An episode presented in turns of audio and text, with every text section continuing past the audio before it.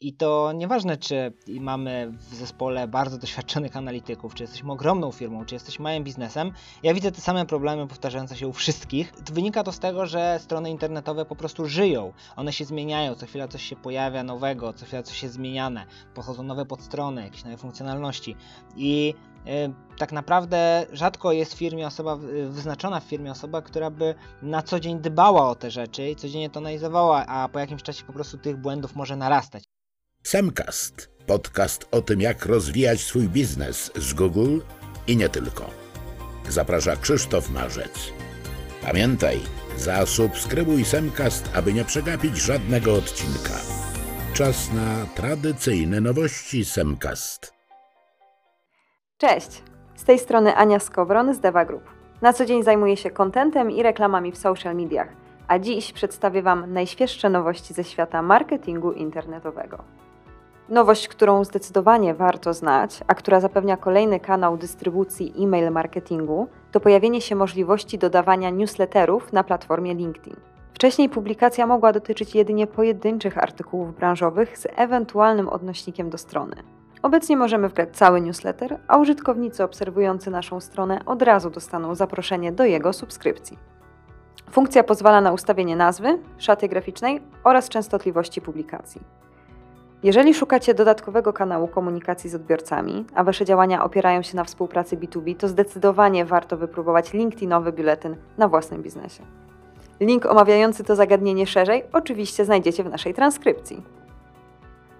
W poprzednim odcinku naszego Samcastu wspominaliśmy o planowanym na lipiec 2023 roku wyłączeniu Google Analytics Universal i zastąpieniu go Google Analytics 4. Zmiany, choć nie aż tak rewolucyjne, szykują się również w Google Search Console. Narzędzie parametry w URL-ach w Google Search Console zostanie zamknięte. Google tłumaczy swoją decyzję niską przydatnością wspomnianej funkcji. Parametry w URL-ach to narzędzie dostępne jedynie do 26 kwietnia 2022 roku. Przenieśmy się teraz do e-commerce'ów. Po 11 latach nieobecności eBay powraca na polski rynek. Swoje drugie podejście do podbicia polskiego e-commerce'u amerykański marketplace planuje poprzez funkcję automatycznego tłumaczenia ofert na język polski. Plany są dość ambitne, bo zakładają stanie się trzecią największą platformą sprzedażową w naszym kraju. Kwiecień to również miesiąc obfitujący w duże eventy branżowe. Na naszym rodzimym podwórku odbędą się 21 targi e-handlu, już 14 kwietnia w Warszawie, podczas których będzie okazja posłuchać aż 36 prelekcji najlepszych polskich ekspertów z branży. Tydzień później i 1000 km dalej na północ rozpocznie się e-commerce Expo 2022, jedna z najważniejszych konferencji i wystaw dotyczących digital marketingu w Europie. To tu poznamy najnowsze nowinki technologiczne, które zawładną rynkiem e-commerce, a międzynarodowi eksperci i ponad 250 wystawców spotka się, by kształtować wspólną przyszłość e-handlu. To tyle w nowościach Semcast. Kolejna porcja newsów ze świata marketingu już w kolejnym odcinku. Zapraszam. Semcast, podcast o tym, jak rozwijać swój biznes z Google i nie tylko. W dzisiejszym odcinku naszym gościem jest Krzysiek Mądrzewski.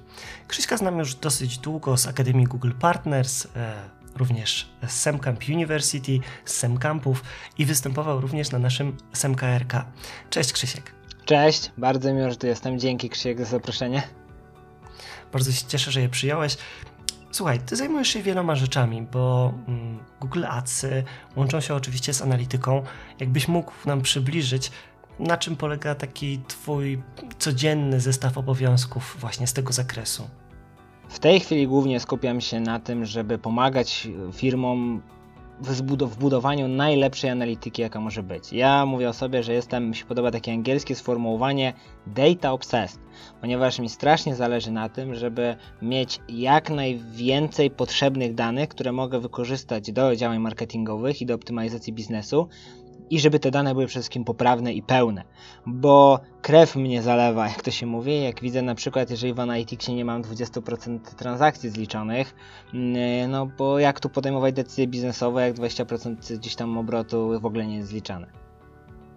No właśnie, my nie mamy wszystkich danych w Analyticsie z różnych powodów. Na pewno widujesz źle skonfigurowane konta, widujesz też jakieś uszkodzone e, albo brak w ogóle konwersji zapiętych na tych kontach. No ale mamy na przykład taki problem jak też adblock, który blokuje w niektórych przypadkach komunikację z serwerem Analyticsa. Jeżeli dochodzę do takiej ściany, że podstawowa konfiguracja mi nie wystarcza, to co właściwie mogę robić dalej? Tu akurat ciekawy poruszyłeś temat, bo no to był problem, przez który wiele, wiele lat się zastanawiałem tak naprawdę, jak pewne rzeczy obejść i jak i w ogóle, czy to na początku zastanawiałem się, czy to w ogóle jest problem, okazało się, że faktycznie jest to problem i że te ściany się pojawiają. Poza tym też yy, nawet nie z powodu samego adblocka, po prostu skrypty mogą się czasami nie wywołać i my tracimy przez to dane. No i tak naprawdę najlepsze rozwiązanie, jakie można zastosować, to mm, dociągnąć sobie, że tak powiem, te dane do naszego Analyticsa, czy do naszej w ogóle bazy danych z naszego CRM-u, ze sklepu. I wtedy będziemy widzieć, ja tak na przykład robię dla moich klientów, z którymi współpracuję, gdzie mam wszystkie źródła medium po kolei rozpisane i jest źródło, jedno źródło medium właśnie CRM, e, ukośnik adblock, bo nie wiemy z jakiego powodu, no po prostu dane, które się nie trafiają, które nie zostały zliczone i po prostu te dane dodatkowo zaciągamy. Oczywiście nie mamy informacji o źródle tego wejścia, no ale widzimy przynajmniej ile tych transakcji jest w całości, widzimy jak one dzień po dniu przychodzą, no ale wartość tych transakcji czy kupione produkty są w naszych raportach analitycznych, dzięki czemu no, mamy to tak zwane jedno źródło prawdy, z którego można korzystać. Dobra, a jeżeli byśmy się cofnęli jeszcze o kilka kroków, bo to jest ten moment, w którym już jesteśmy super świadomi analityki i tego, jak ją wykorzystywać i uzupełniamy te dane, to teraz cofnijmy się na początek przygody z analityką i jakie problemy wyskakują na samym początku. Mówię tutaj o rzeczach, z którymi najczęściej się spotykasz, że zostały źle zrobione, nawet w podstawowej wersji Analyticsa, e, za które ktoś powinien się zabrać najpierw, zanim uzupełni sobie dane te brakujące, o których wspominaliśmy przed chwilą. Znaczy takie dwa główne grzechy, które, które no, na codziennie spotykam, to pierwszy z nich to przede wszystkim brak dobrej implementacji ulepszonego e-commerce, czyli tutaj po angielsku enhanced e-commerce, który jest podstawą, wydaje mi się, dla każdego biznesu. Oczywiście mówimy tutaj głównie zostało to stworzone z myślą o e-commerce'ach, ale tak naprawdę ten sam moduł analityczny można wdrożyć też dla innych stron. To nie ma tu wcale takiego problemu, ale to jest to serce. To jest to jakby najważniejsza implementacja, która mówi nam tak naprawdę o tym, jakie produkty sprzedajemy, jakie kategorie się podobają naszym użytkownikom, co ludzi interesuje, w co warto inwestować i tak dalej, i tak dalej, na czym zarabiamy. Więc to jest to jest najważniejsza rzecz. Ja też na co dzień robię audyty właśnie takich tych implementacji na e-commerce. No i tutaj się mnóstwo różnych błędów może zdarzyć i to nieważne czy mamy w zespole bardzo doświadczonych analityków, czy jesteśmy ogromną firmą, czy jesteśmy małym biznesem. Ja widzę te same problemy powtarzające się u wszystkich, gdzie, bo wynika to z tego, że strony internetowe po prostu żyją. One się zmieniają, co chwila coś się pojawia nowego, co chwila coś jest zmieniane, pochodzą nowe podstrony, jakieś nowe funkcjonalności i y, tak naprawdę rzadko jest w firmie osoba, wyznaczona w firmie osoba, która by na co dzień dbała o te rzeczy i codziennie to analizowała, a po jakimś czasie po prostu tych błędów może narastać. To jest ten pierwszy grzech, a drugi grzech to jest niestosowanie UTM-ów. E, czyli nie oznaczanie tych linków e, przychodzących z innych serwisów, przez co tak naprawdę nie wiemy e, skąd ci użycy do nas przychodzą, że to jest naprawdę krytyczne, jeżeli mówimy tutaj o analizie ruchu i naszych działań marketingowych. Tak, ja nawet y, słyszę głosy o przełomie y, w biznesie, którym też go lubię, y, czyli reklamowanie gier, ale nie tych mobilnych, tylko na platformach. No i właśnie Steam wreszcie wprowadził zgodność z UTM-ami i wreszcie można cokolwiek powiedzieć o działaniu zewnętrznych kampanii. No ale na przykład te UTM-y to też e, na pewno mailingi, newslettery, no i social media. A social media to często influencerzy. Czy spotykasz się z takimi sytuacjami, że ktoś kompletnie przepłaca za influencerów, bo odnosi się do parametrów takich, jakie oni podają, jakieś zasięgi, ilości fanów, zamiast po prostu sprawdzić ruch jaki generuje taki influencer, no i na końcu pewnie sprzedaż. Czy zdecydowanie. Myślę, że na, znaczy myślę, że w ogóle mierzenie działalności influencerów jest kosmicznie trudne, bo oni nie zachęcają do działania jeden do jednego. Ja na przykład e, bardzo lubię temat YouTube'a. Uważam, że on jest bardzo niedoceniony na rynku marketingowym, że tam naprawdę dużo, dużo więcej można osiągnąć. Jestem w programie YouTube Guru po to, żeby właśnie też się sam szkolić, ale też przekazywać tą wiedzę o YouTubie, e, jak można go wykorzystać, ale problem jest w tym, że firmy, tak jak też o tym powiedziałeś, kupują czy w ogóle nawiązują współpracę z różnymi influencerami, vlogerami, czy nieważne czy mówimy o YouTube akurat, czy Instagramie, czy innych miejscach, ale ci, ci, te osoby, które mają mówić o jakimś produktach i markach, one zupełnie nie znają, jakby nie wiedzą jakie są możliwości tych narzędzi reklamowych, czyli na przykład nie wiedzą jak powinni się zachować po to, żeby na przykład ułatwić później reklamowanie albo wykorzystanie tych treści, e, albo żeby jakoś to powiązać. No i jak nie mamy tego powiązania, typu na przykład vloger mówi o jakimś produkcie na swoim filmie, a ja później 4 dni później dokonam zamówienia w sklepie, po prostu pamiętając to, no to tego niestety nie zmierzymy. Ale gdyby na przykład taki vloger wiedział o tym, że dany film może być wykorzystany jako reklama na YouTubie z dodatkowym banerem takim po boku, to mógłby wskazać, hej, słuchajcie, tutaj wyświetla się baner, tak, tu jest coś, tam kliknijcie i tak dalej, czyli jakby wiedział, jakby gdyby była tam to połączenie i ta współpraca też w tych kwestiach marketingowych później wykorzystania tych materiałów, no to obie strony by na tym zyskały, bo i zawsze o tym staram się o tym tłumaczyć, no ale to jeszcze długa droga przed nami. Zanim y, ci influencerzy, vlogerzy też nauczą się jak działa YouTube pod względem reklamowym i zanim osoby, które też zajmują się reklamą na YouTubie będą wiedziały jak y, współpracować z takimi osobami, żeby to obu stronom lepiej wyszło. Mam wrażenie czasem, że właściciel sklepu, który startuje z biznesem, albo w ogóle nawet jakiejkolwiek strony, yy, wydaje mu się, że odpalenie Analyticsa to jest koniec analityki. W sensie będzie miał dane, zbiera te dane, potrafi tam wyciągnąć jakieś podstawowe wnioski.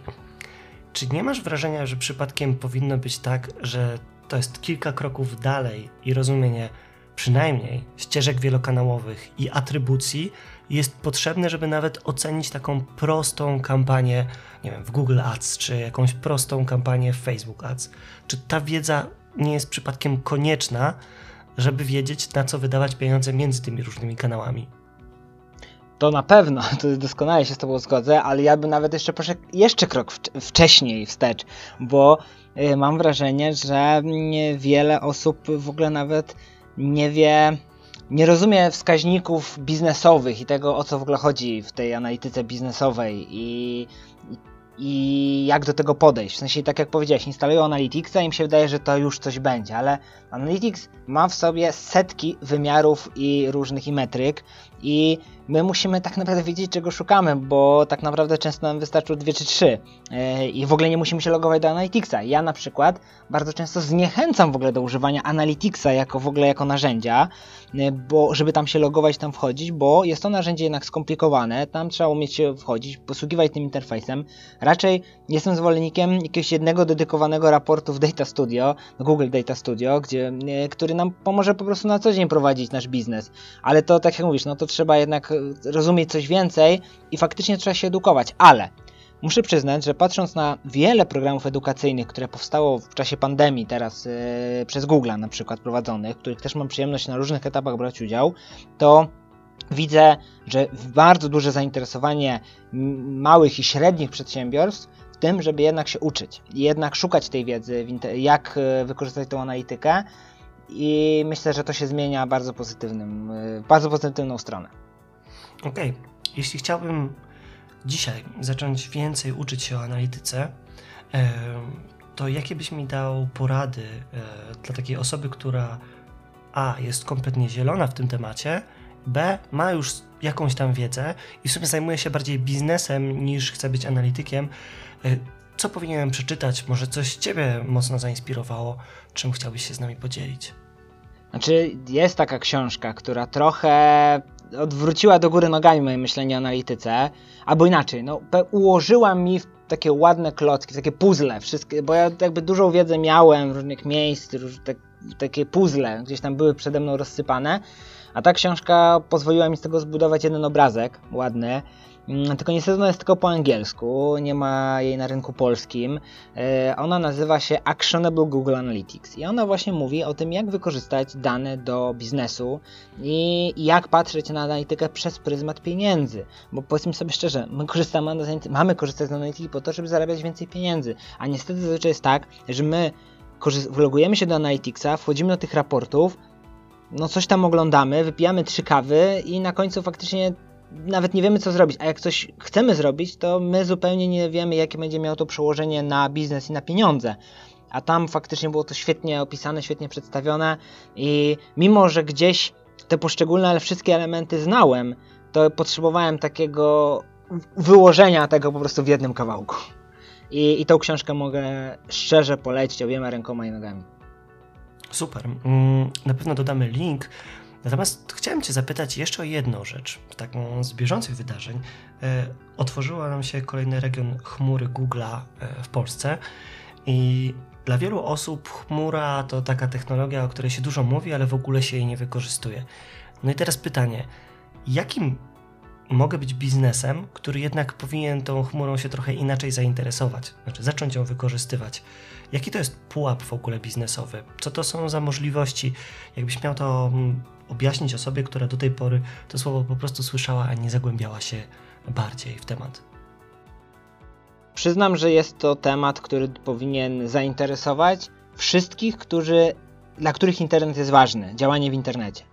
No bo oczywiście, jeżeli, bo mam takie znajomych, którzy mają takie biznesy, typu na przykład, nie wiem, niewielki biznes y, lokalny, albo ktoś, kto głównie jednak ma swoje kontakty, no i ten internet jest, ale ta osoba nie robi reklamy, jakby nie jest to w tej chwili potrzebne, no to wiadomo, że wtedy tej, ta chmura to, to jest, jakby się nie przyda. Ale jeżeli faktycznie ktoś Y, pozyskuje klientów w internecie, zaczyna tam działać, zaczyna inwestować w marketing internetowy, to już w tym momencie od razu mógłby się zainteresować y, tą technologią chmurową, bo w ogóle to jest taki, taki mam wrażenie, takie hasło bardzo kojarzy się z czymś bardzo, bardzo zaawansowanym, skomplikowanym, trudnym. I bardzo drogim też. Tak, mhm. bardzo drogim. A my mówimy po prostu o przechowywaniu swoich danych w internecie, w jednym miejscu. Tak naprawdę dysk Google'a jest naszą prywatną chmurą. E, to samo, tak? Więc tylko, że mówimy tutaj bardziej o e, e, przechowywaniu danych firmowych i wykorzystaniu danych z różnych miejsc, bo to też do czego się powinniśmy dążyć, do tego, że właśnie, żeby mm, nie opierać się wyłącznie na tym Analyticsie, tak jak e, wspominałeś, bo możemy mieć tam pewnego rodzaju braki danych, ale żeby mieć te dane, żeby móc korzystać ze wszystkich danych, które mamy i do tego na przykład bardzo stosuje się w tej chwili chmurę, do tego, żeby łączyć w jednym miejscu dane z systemów reklamowych, z naszej CRM-u, z naszych systemów ERP, z naszych stanów magazynowych, z naszym Analyticsem, po to, żeby mieć faktycznie takie jedno miejsce, gdzie mamy te wszystkie dane połączone i możemy spojrzeć na nasz cały biznes. Mm, my bardzo się cieszymy z tego, że ten tutaj nowy region się otwiera właśnie w Polsce. Jesteśmy mm, jako e, Whitby e, partnerem chmury, chmury krajowej e, i mam nadzieję, że też tutaj wspólnie działamy, żeby rozwijać tą chmurę w naszym regionie, ponieważ uważamy, że to faktycznie dla wszystkich może, wszystkim może się to przydać to mam od razu do Ciebie pytanie o Wasz produkt, o WeedCloud. Jakbyś mógł w paru słowach określić, jak on może się przydać, i tutaj jeszcze odniosę się do tego bardzo drogie. Chodzi mi o to, że niektóre biznesy są nawet e-commerce, działające na mniejszych obrotach. Może im się wydawać, że takie rozwiązania są nie dla nich. Czy mówimy o jakimś poziomie cenowym, który na przykład wydaje na budżety reklamowe, który przekona mnie do użycia takich narzędzi. Kiedy powinienem wołać analityka? Ja mam na to swoje zdanie, że zawsze, bo i tak część tego budżetu przepalam, ale jak to wygląda w praktyce? To już Ci mówię, y, bo akurat też się składa, właśnie wypuściliśmy case study z naszym klientem, z którym współpracujemy już y, ponad 3 lata. I no, chyba się ta współpraca podoba, no bo cały czas z nami współpracuje, chce jeszcze więcej. I powiem tak, no on właśnie w ten sposób do tego podchodził, zaczynał, wydawał minimalne ilości na marketing, to jest sklep internetowy, e, dosłownie minimalne e, budżety, no bo, no bo tak działał. No i Oczywiście, jak w sklepie internetowym, możemy sobie przyjąć takie założenie zrobić, że budżet nasz wydatkowy na marketing jest nielimitowany, jeżeli zachowujemy odpowiednie wskaźniki rentowności, prawda? No jeżeli zarabiamy, to możemy inwestować więcej, zarabiamy, możemy inwestować więcej. No i wtedy ten budżet może cały czas rosnąć. I właśnie mając dobre dane, mając te dane odpowiednio dostępne, takie biznesowe połączone, no chociażby z tym klientem udało nam się po pierwszym roku y, mieć wzrost przychodu o prawie prawie 300%, w drugim roku no, o 30%, w trzecim roku o 60, ponad 60%. I teraz wychodzimy na dodatkowe rynki zagraniczne i mamy potencjał na coraz większy wzrost, bo na przykład teraz myślimy o opieraniu się na danych bezpośredniego zysku, na marży poszczególnych produktów, czego jeszcze w tej chwili nie robiliśmy, czyli ten potencjał jeszcze rośnie, czyli tak naprawdę bardzo mały biznes, który dopiero zaczynał swoje e, w internecie, no bazując na odpowiedniej analityce, e, tak jak to się mówi, nie wyrzucał tych 50% e, pieniędzy w błoto na marketing, tylko każda złotówka była obracana trzy razy i dzięki temu no ten zysk, już mówię na końcu, na koncie bankowym zysk, nie obrót, nie przychód, tylko zysk faktycznie z roku na rok jest coraz wyższy, z czego jest bardzo się cieszymy, no ale bez odpowiednich narzędzi, bez odpowiednich rozwiązań nie byłoby to możliwe. No właśnie, my tak często górnolotnie używamy skrótów RO i ROAS i patrzymy na obrót danego sklepu, e, nie patrząc w ogóle na faktyczną marżę. Często to uśredniając. Ktoś mówi, że moja średnia marża wynosiła tyle, a tyle, ale przecież nie sprzedaje średniego produktu zawsze. Czyli mówisz, że jest to możliwe, żeby po prostu zaimplementować nawet do tego konkretnego przypadku, prawda? Tak, ale powiem Ci no, ciekawostkę, o której ja na przykład, jak pracowałem jeszcze jako specjalista w różnych domach mediowych, agencjach itd., tak nie, nie zdawałem sobie sprawy, a trafiło to mnie dopiero właśnie jak prowadziłem swój własny biznes, jak rozmawiałem z innymi właścicielami właśnie biznesów, właśnie o tym zysku, to jedna taka ciekawostka, w systemach reklamowych, czy na przykład w tym e, naszej analityce, mamy te dane, które mamy na temat tego, ile zarabiamy z danego zamówienia, to jest obrót, bo te dane w Analyticsie zawierają i, e, i VAT, i e, koszty wysyłki, bo tak to jest skonfigurowane.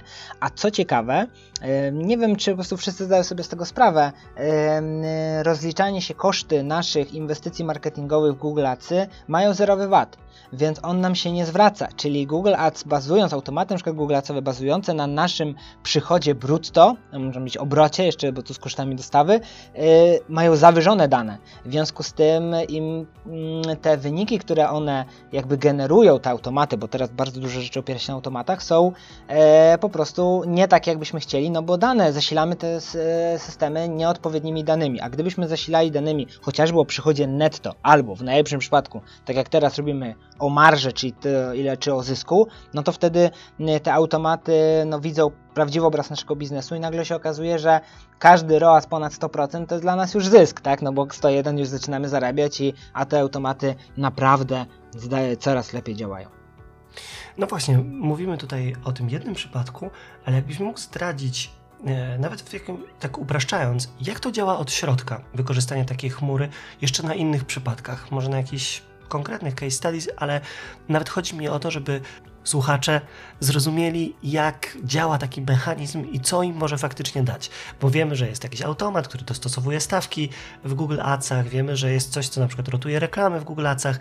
Jak to wygląda tutaj? Do czego wykorzystuje te dane i dokładnie jakie dane?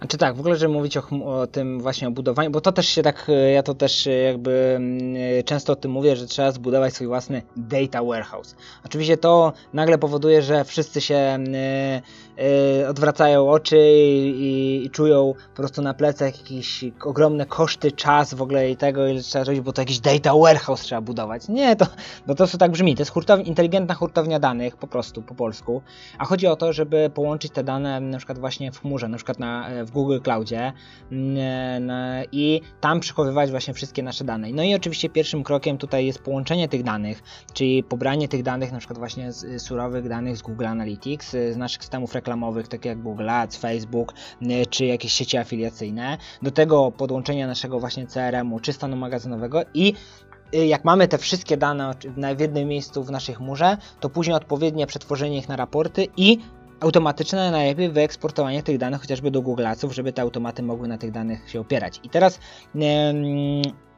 od razu jeszcze tylko powiem, że właśnie problematyczne jest to, że no właśnie, jak się za to zabrać, tak, że sobie myślimy, ojej, ale te dane trzeba jakoś, no to musi mieć jakiegoś specjalistę drogiego i tak dalej, tak, kogoś trzeba wiedzieć, jak te dane wysłać do tej chmury, jak później tam obrobić, tam posługujemy się takim językiem SQL, I to faktycznie dla kogoś, kto, kto się na tym nie zna, może być skomplikowane, ale właśnie powstają narzędzia, chociażby takie jak wspomniałeś wcześniej, WeedCloud, który jest w stanie to zautomatyzować i ostatnio e, na jednym kolu podczas niecałą godzinę udało nam się z klientem skonfigurować cały taki data warehouse, gdzie połączyliśmy dane analyticsowe, połączyliśmy dane z Google Adsów, z Facebooka, z CRM-u, stworzyliśmy odpowiednie raporty i wyeksportowaliśmy dane do Google Adsów. Niecałą godzinę udało się wszystko łatwo ustawić, bez pisania ani jednej kodu, bez tutaj zaangażowania działów IT, bo to jest często coś, czego wszyscy się boją, bo wiemy jak działa, jak, jak kosztowne y, są, jak długo jakby trwają wszystkie procesy IT. Więc się da, po prostu i nie należy się tego bać, więc tylko odpowiednio do tego podejść i chcieć. Ja nawet pamiętam taki przykład ze swojej kampanii, gdzie rozszerzenie zasięgu i użycie automatów googlowych rozszerzyło kontekst słów kluczowych klienta. I ten kontekst pojawił się bardzo ciekawy. E, zanim do niego doszliśmy, klient zauważył ogromny przyrost ilości lidów. I u nas w automatach wszystko się zgadzało. ROAS wyglądał pięknie, bo przyjęliśmy wartość lida ogólną. Natomiast klient zaczął zauważać, że te lidy są zupełnie nieadekwatne jakościowo. Chodzi o to, że słowo kredyty hipoteczne zostało y, rozsunięte o kontekst kredyty hipoteczne bez BIG albo kredyty hipoteczne przy umowie na czarno albo przy braku umowy o pracę. Więc tam badanie jakości tego lida dało duży efekt w postaci oszczędności, no, wykluczenia całego tego kontekstu. I myślę, że byłoby więcej właśnie takich przypadków, prawda? Nie tylko w e-commerce'ach, yy, o których pewnie mógłbyś powiedzieć. No właśnie, y, to akurat my od wielu lat współpracujemy z, z firmą Orange gdzie doszliśmy do momentu, że tak jak powiedziałeś, no to jest typowy, nazwijmy to lidownik, kolokwialnie mówiąc, czyli firma, która pozyskuje lidy na osób, które chcą na przykład zamówić sobie internet, składają formularz, później odzwania ktoś albo y, jakiś konsultant, później jest wysyłana umowa pocztą, trzeba ją podpisać, przychodzi router, trzeba to zamontować, podpisać i tak dalej. I to wszystko to dzieje się już poza internetem. I my doszliśmy z tym budowaniem właśnie tej hurtowni danych i tego połączenia tych w jednym miejscu, że my optymalizujemy konkretne y, w kampaniach Google Ads konkretne słowa mm, e, kluczowe, kampanie pod konkretne słowa kluczowe w oparciu o to, czy z danego słowa kluczowego na końcu ktoś podpisał umowę u kuriera, czy nie. E, bo mamy połączoną całą ścieżkę od momentu, kiedy ktoś wchodzi na stronę, do momentu, czy on na przykład właśnie już ma u siebie zamontowany ten internet, czy nie. I bazując na takiej ścieżce, nie tylko zwiększyliśmy w ogóle ilość, e, bardzo dużo, udało nam się zwiększyć ilość tutaj zamówionych właśnie nowych y, przyłączeń internetu, ale y, zdecydowanie udało się obniżyć koszty, bo tak jak mówisz, okazało się, że bardzo wiele słów kluczowych tuż nawet w żadnym modelu atrybucji nie generuje żadnego ruchu, ale to dało się zbadać, tak jak mówisz, dopiero właśnie wchodząc gdzieś głębiej, mając te pełne dane y, też po tym, co się dzieje z danym leadem już poza internetem. Super, to bardzo dobry przykład, mm, bo ja też czasami mam wrażenie, że tak jak tą analitykę ktoś liźnie, to tak samo właśnie nie jest badane, co się dzieje z tym klientem później. Ten zero-jedynkowy lead, czy ten taki obrót, który tam jest, przecież sklepy internetowe to na pewno jeszcze później ta powracalność klientów, ich lojalizacja, być może branie udziału w jakichś akcjach specjalnych i tak dalej. Tutaj jest mnóstwo możliwości, do których pewnie chmurę i zbieranie tych danych można wykorzystać. E, wiesz co, bo tutaj akurat e, chciałem powiedzieć o jeszcze jednej ciekawostce, gdzie, którą my do tej pory na razie badamy, tak? Dopiero ją sam liznąłem i zobaczyłem w ogóle potencjał tego, e, co możemy fajnego uzyskać. Więc jeszcze nie wiem, jaki będzie finalny efekt, ale to, co zobaczyłem, no to mi się bardzo spodobało. To jak udało nam się połączyć dane z CRM-u to i odpowiednio zwizualizować, to na przykład raport E, dzienny nie powracających i nowych użytkowników, ale klientów, czyli takich, którzy nigdy wcześniej nie złożyli zamówienia i takich, którzy złożyli zamówienie, czyli bazując nie na ciasteczkach, tylko na klientach. I mówię tu o, o zamówieniach. I patrzeć, z których źródeł mediów ja pozyskuję nowych klientów, a z których klientów powracających. To bardzo ciekawy to taki, taki wykres i takie raporty, które no jeszcze niestety w tym momencie nie, nie jakby tak na szerszą skalę nie wykorzystujemy, ale pracujemy nad tym, żeby to powoli wdrażać, bo widzimy tutaj nowy potencjał zupełnie analizy, e, bazując na właśnie e, z jednej strony pozyskiwaniu zupełnie nowych klientów, z drugiej strony e, tutaj zwiększaniu tej lojalności obecnych. A czy używając waszego narzędzia udało wam się kiedyś osiągnąć jakiś spektakularny wynik, na przykład e, zmieniając obroty klientów albo coś takiego, żeby od razu było widać efekt, coś przełomowego. Wiemy, że często biznesy szukają takich narzędzi, które odmienią ich biznes. To chociażby case study, które wspomniałem, no to było wynikiem wykorzystania odpowiedniej analityki i tutaj no liczby bronią się same, to jakby widać. I, i to, że klient jest zadowolony i chce dalej współpracować, no to też świadczy o chyba o pozytywnym wyniku, no ale zysk rosnący na koncie to jest coś, co każdy lubi. Case study z Orange też udało nam się już dwa wypuścić też naszej współpracy, więc widać, że ta współpraca tutaj bardzo fajnie nam tutaj działa. I, i jesteśmy, no i nasi klienci są zadowoleni, my jesteśmy zadowoleni, bo my też lubimy to, co robimy. E, w tym, w tym momencie i widać, że robimy fajne rzeczy, ale chciałem powiedzieć tutaj o, może trochę o innej kwestii, jak y, po prostu mając też dobre narzędzia możemy uratować się przy okazji na przykład jakichś y, fakapów, że tak powiem y, kolokwialnie, ale coś co niestety my wszyscy w branży znamy doskonale, bo mieliśmy taką, miałem taką sytuację, to akurat ja ustawiałem, że zapomniałem w ustawieniu Google Analytics wykluczyć referali, czyli tego, że żeby po prostu system nie brał pod uwagę przejść na przykład z bramek płatniczych, czy z innych stron stron naszych wewnętrznych, które po prostu by zaburzały wyniki naszych działań marketingowych, bo zamiast transakcji z Google CPC na przykład byśmy mieli transakcję z M-Banku, tak? No i, no i to by bardzo psuło. No i zapomniałem takich wykluczeń zrobić, ten, ten Analytics sobie trochę działał, no i okazało się, że e, no i są właśnie takie niedobre transakcje właśnie z źródeł, gdzie one ich nie powinno być. No i normalnie musielibyśmy no nie mielibyśmy co zrobić. No po prostu musielibyśmy to naprawić, włączyć i trudno, tak? Przypadło, nie wiemy, ale tutaj o tyle było szczęśliwie, że bazowaliśmy na WitCloudzie, gdzie mamy surowe dane analityczne, e, czyli mamy dostęp do pełnych danych i my możemy sobie jeszcze raz, i to się tak mówi, trochę nie znam polskiego dobrego określenia, ale ja to tak mówię, przeprocesować dane wstecz, czyli zrobiliśmy te ustawienia już poprawne referali i obliczyliśmy wstecz przez cały rok, ostatni rok, jeszcze raz wszystkie dane, e, wykluczając te referale, e, mając wszystkie dane surowe, e, udało się po prostu ładnie to wykluczyć i nagle okazało się, że wszystkie raporty są poprawne, więc mając dostęp do właśnie do tych surowych danych w naszej hurtowni i mając odpowiednie narzędzia, możemy też czuć się bezpiecznie, jeżeli chodzi o tą jakość danych, bo zawsze możemy się cofnąć i coś jeszcze raz tutaj obliczyć, tak przeprocesować wstecz. Teraz czas na naszą SEM kostkę. Rzucimy nią i wylosujemy dla Ciebie jedno z sześciu pytań. Boję się. Inspiracje biznesowe. Inspiracje biznesowe, czyli podziel się z nami czymś, e, co jest dla Ciebie dobrym źródłem wiedzy o tym, jak prowadzić biznes. Jak rozwijać go i w którym kierunku może Ty się rozwijasz. Y, ja od jestem w ogóle na rynku marketingu i analityki już prawie 11 lat w tej chwili. No i oczywiście głównie całe, e, całe życie tutaj, tak, biznesowe rozwijałem się pod adsy, pod Facebooka, pod analitykę. W tej chwili widzę, że trochę za bardzo w tamtym okresie mm, skupiłem się właśnie na tych, trochę na narzędziach, trochę za bardzo tak wąsko i na przykład teraz e, rozwijam się chyba jeszcze mocniej, bo codziennie czytam, staram się czytać książki, e, bo wróciłem do książek, w ogóle Y, przez długi okres czasu w ogóle nie czytałem żadnych książek biznesowych, y, bo uważałem, że i tak, jeżeli chodzi o marketing y, internetowy czy analitykę, no one są nieaktualne. Często, tak, jak, się wyda jak są wydawane, to już są nieaktualne, często tak bywa. No i też oczywiście po tylu latach w branży człowiek, człowiekowi się wydaje, że on wszystko wie, prawda? Już co, co tu jeszcze może ciekawego się dowiedzieć. W tej chwili wróciłem do książek, ale głównie czytam książki biznesowe o prowadzeniu biznesu, o, o podejściu biznesowym i o tym, żeby myśleć właśnie przez pryzmat pieniędzy, jeżeli mówimy o analitykę, o biznesie, działania marketingowe.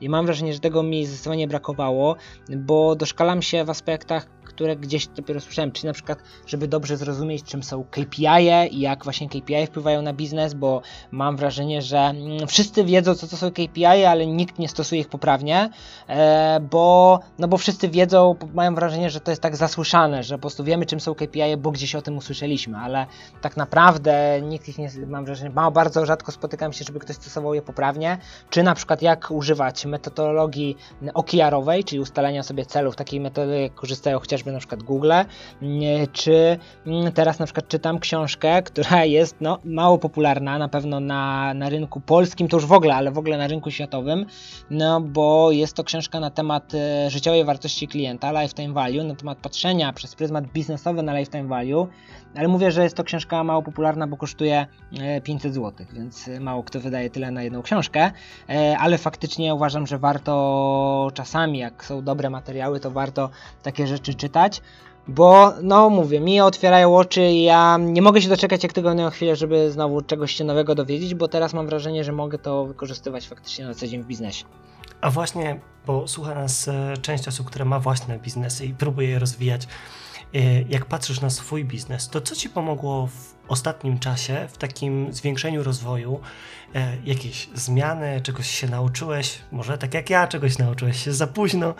Jakbyś mógł się z nami tym podzielić? Zdecydowanie była to metodologia działania i w sensie zadaniowości odpowiedniej, ustalania tych zadań w firmie. To chyba było najtrudniejsze i bez tego, bez pewnych procesów, bez ustalania procesów mam wrażenie, że było dużo ciężej, aż no niestety, no tak jak powiedziałeś, no chciałbym się nauczyć tego wcześniej. E, ale tutaj na przykład ja bardzo mogę polecić, e, żeby słuchacze poszukali sobie informacji o, o, o, o OKR-ach, to jest OKR, czyli o metodologii, gdzie mamy Objective, nasz cel i Key Results i to myślę, że takie ustalanie sobie celów i budowanie procesów e, no, mi zdecydowanie pomogło nam w biznesie. Dzięki temu rozwijamy się też szybciej i, no i jakoś tak mamy nad tym większą kontrolę mm, i wiemy do czego dążymy i to myślę, że to jest ważne dla jak ktoś e, no, ma tutaj chęć e, rozwijać się. To mamy już dane, mamy już procesy, a teraz powiedzmy jeszcze parę słów o czymś, co jest bardzo też popularne oprócz danych, tak zmieniając temat z chmury. Co sądzisz o obecnej e, sytuacji w rozwoju automatyzacji, różnych procesów automatyzacji. Wiem, że to gorący temat, nie tylko w e-commerce. Wiem, że bardzo dużo można osiągnąć, patrząc nawet na wyniki swoich klientów. Czy możesz się tutaj podzielić jakimś ciekawym case study? Czy ja w ogóle jestem zwolennikiem? No, Okej, okay. trochę tutaj. E, e, trochę do, można nazwać nawiązanie biblijne, bo będę chyba jak e, niewierny e, Pio, Paweł, tak było, że na początku ja byłem e, wielkim przeciwnikiem automatów, automatyzacji, automatycznych np. ustalania stawek w Google Adsach. To było wielkie zło, ale w tej chwili no jestem gorącym zwolennikiem. Jestem ewangelistą, że tak to Google też nazywa, mogę powiedzieć, tych automatyzacji. Tylko, że trzeba uważać, żeby te automaty wszystkie działa, były po pierwsze dobrze ustawione i działały na odpowiednich danych. Tak jak w fabryce, jeżeli wszystko jest dobrze ustawione, maszyny są dobrze skonfigurowane, to zdecydowanie będzie to szybciej działało, będzie to lepiej działało, ta, yy, nasz, ta praca będzie wydajniejsza fabryki. No i tak samo jest, jeżeli chodzi o czy sklep e-commerce, czy inne elementy. Jeżeli mamy yy, ustalone, dobrze rozpisane procesy, yy, czy, dobrze czy dobre dane są wysyłane do odpowiednich miejsc, no to wtedy Y, tak naprawdę tej ręcznej pracy i tego możliwego ręcznego błędu jest coraz mniej, zwłaszcza, że tak jak powiedziałeś, to gorący temat, bo coraz więcej jest też narzędzi tutaj z uczenia maszynowego, czyli kwestii machine learningu, które mogą bazować i tworzyć pewnego rodzaju predykcje na przyszłość. I my już też możemy bazować na tych danych, których jeszcze nie mamy, no bo te dane są powtarzalne. Oczywiście, taka ciekawostka, pandemia popsuła tu wiele y, automatyzacji, bo okazało się, że na przykład w wielu, fab wielu fabrykach i miejscach y, na samym początku pandemii tak słyszałem, że automaty, które na przykład odpowiadały za różnego rodzaju zamówienia i inne rzeczy zgłupiały ze względu względu na inne zachowanie ludzi, bo od wielu lat jednak było to podobne. No ale no, mam nadzieję, że jednak pandemia niedługo się skończy, już więcej tych rzeczy nie będzie mm, tego typu i znowu możemy wrócić do stabilnej rzeczywistości. No to ja jestem jak najbardziej zwolennikiem, bo y, no bo ta wtedy mówię, ta, jeżeli ta automatyzacja, tak jak chociażby w tym case study co pisałem, automatycznie wysyłamy dane o marży do Google Adsów i w Google Adsach automat w takim rodzajach kampanii zakupowych sam ustawia stawki na podstawie tej marży i dostosowuje te rzeczy, a nasza ręczna praca to jedynie dbanie o to, żeby te dane odpowiednio się wysyłały i z, tylko zwiększanie budżetów. No i tyle. E, więc jak najbardziej to jest dobry kierunek, którego nie powinniśmy się obawiać. Ja się kiedyś go obawiałem, więc, więc wiem jak to może wyglądać. Teraz jestem zwolennikiem i uważam, że należy w tym kierunku iść, to ułatwia pracę Tylko, że trzeba to robić rozważnie i na początku przemyśleć, co my chcemy zrobić i odpowiednio o to zadbać. A później już będzie działało. Ja tak myślę, że jeżeli ktoś w przyszłości będzie porównywał dane rok do roku i mu trafi na porównanie do 2020 i 2021, to będzie się długo zastanawiał, co tu się w ogóle stało. E, wyszukiwarka, która lepiej dostosowuje wyniki lokalne do użytkownika. E, odpowiednie pop-upy, promocje, zmiana ceny, bo wiemy, że użytkownik już bardzo długo się zastanawia nad produktem.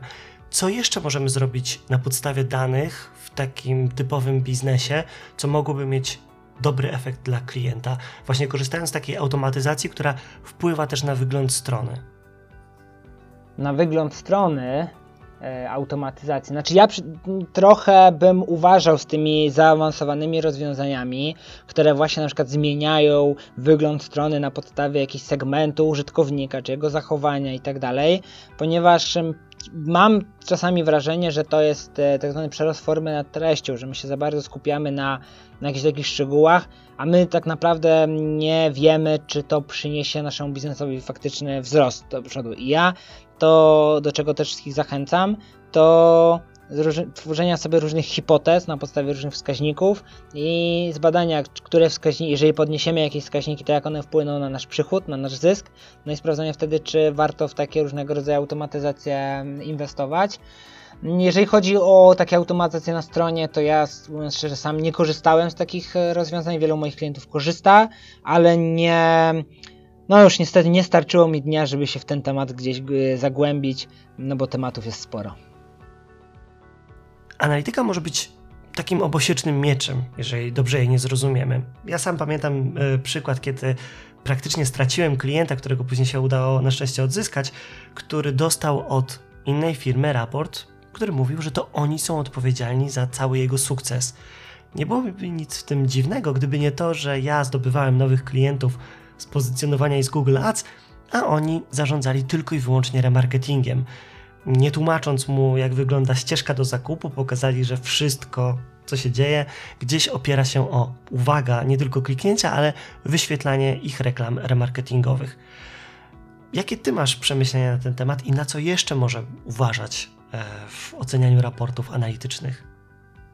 No tak, mam taką jedną historię, e, po której czy straciliśmy? No, klient z Francji e, użył tego, żeby zerwać z nami współpracę. Była taka kiedyś historia.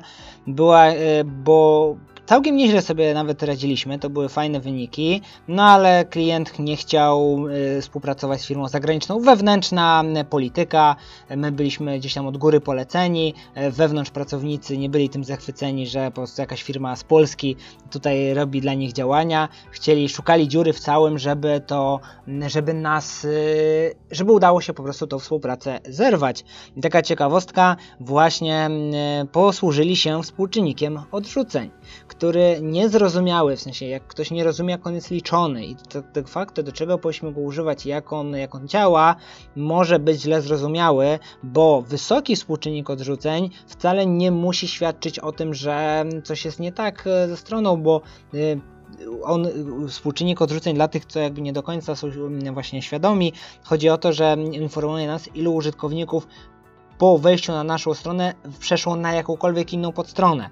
Ale nie zawsze my chcemy, żeby użytkownik przeszedł na inną podstronę, jak na przykład mamy formularz na naszej jednej stronie, to on może go wypełnić i wyjść y, i, i nie przechodzić na żadną inną podstronę, albo po prostu może wejść, żeby poczytać sobie bloga, a później do nas wróci. Więc nie zawsze ten, te współczynniki y, tak rozumiano w całościowo, tak, y, to w takiej średniej są dobre, mm, to no to właśnie, był wysoki współczynnik konwersji i to odrzuceń, przepraszam, i to było właśnie tutaj jednym z powodów, y, dla których mm, użyty do tego, żeby jednak zakończyć współpracę. E, więc takie, takie dla mnie to było śmieszne, bo, bo ewidentnie no, to była taka polityczna zagrywka, ale właśnie tak, ewidentnie po prostu y, szefostwo nie znało się na statystykach, nie rozumiało, tak, y, jak czyta się raporty analityczne, więc tak to e, można na to, można się na tym przejechać, mm, ale też tutaj bym uważał, na w ogóle na posługiwaniu się wszelkimi średnimi w analityce, bo średnia może nas y, tutaj mocno y, zaboleć. To jeszcze chciałem się z Wami na, podzielić taką historyką, którą opowiadam na moich e, różnych warsztatach czy różnych okazjach, właśnie a propos tych niezrozumienia tych danych analitycznych, tego, że my potrafimy sami siebie oszukać. No wyobraźcie e, sobie teraz nasi słuchacze, że pomyślmy sobie, jaką wspólnie wszyscy mamy tutaj średnią pensję naszą miesięczną. E, wiadomo, jedni mają troszkę wyższą, inni mają troszkę niższą, ale średnia jest gdzieś jakaś plasowana, tak jak gdzieś możemy pewnie obejrzeć w różnych raportach średniej pensji w Polsce. No i teraz wyobraźcie sobie, że do nas dołącza teraz nagle tutaj do słuchaczy Jeff Bezos. E, no, on ma trochę zawyża nam tą średnią pensję miesięczną, ile my zarabiamy e, z tym swoim z przychodem. No i wyobraźcie sobie, że nagle przychodzi analitycznie, jakbyśmy byli właśnie takimi rubrykami w analityce, patrzy na nas teraz sprzedawca e, jachtów. No i on patrzy na nas i myśli sobie, wow, patrzy, ta grupa docelowa ma świetny przychód. Ja im mogę sprzedać mnóstwo luksusowych jachtów. Tam każdy zarabia ogromne pieniądze. No, tylko że jakby przyszedł do nas taką ofertą, to okazałoby się, że taki jacht ewentualnie mógłby sprzedać tylko jeden do Jeffa Bezosa, bo właśnie bazuje na średniej. I bardzo wiele statystyk w Analyticsie czy w innych systemach marketingowych pokazują nam średnią ze wszystkich użytkowników i nawet y, mówi się, że w analityce y, niesegmentowanie danych to przestępstwo analityczne, no bo można samemu się tak oszukać, bo gdyby taki sprzedawca posegmentował użytkowników y, per właśnie jakąś tam wielkość przychodu, to zobaczyłby, że powinien zaproponować Jeffowi jeden jacht luksusowy, a nam na przykład jakąś taką łódeczkę do popływania sobie na Mazurach e, ewentualnie. I wtedy mogły mieć więcej, więcej, większy, więcej zarobku, więc mówię, tych pułapek analitycznych, o których wspomniałeś jest dużo, więc też, e, no niestety, no to jest temat, który, no którym powinniśmy troszeczkę poświęcić czasu, żeby się pouczyć e, i, i, i zagłębić, żeby przynajmniej rozumieć e, te dane i raporty, z których korzystamy. Świetnie. Omówiliśmy dzisiaj całe spektrum dotyczące analityki. Od tego, że powinniśmy się edukować a po stronie agencji wymagać tłumaczenia, czy po stronie specjalisty, konkretnych zagadnień, metryk i na, tak naprawdę rozwijać się razem z tą wiedzą.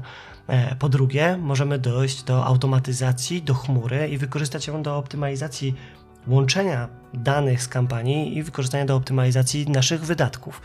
No i na sam koniec, e, tak naprawdę z tego co słyszę, to nasze pomysły kolejne na łączenie tych technologii mogą rzutować na nasze przyszłe dochody i możemy badać to na bardzo, bardzo precyzyjnym poziomie, mimo tego, że no, czeka nas trochę bezciasteczkowa przyszłość, ale gdzieś te dane możemy odratowywać.